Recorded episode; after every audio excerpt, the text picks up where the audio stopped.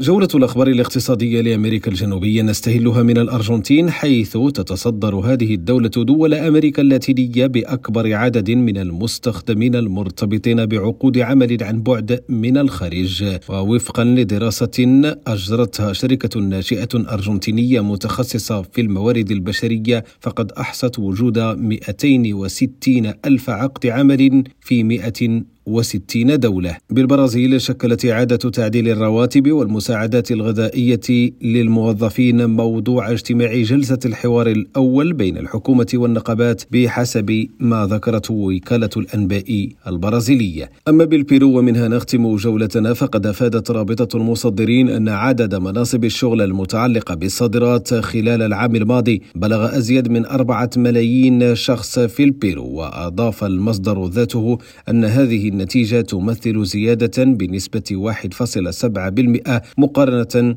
بسنة 2021 مشيرا إلى أن القطاعات الأكثر دينامية في هذا المجال هي تلك الخاصة بالتعدين والصناعات الزراعية والمنسوجات والأخشاب.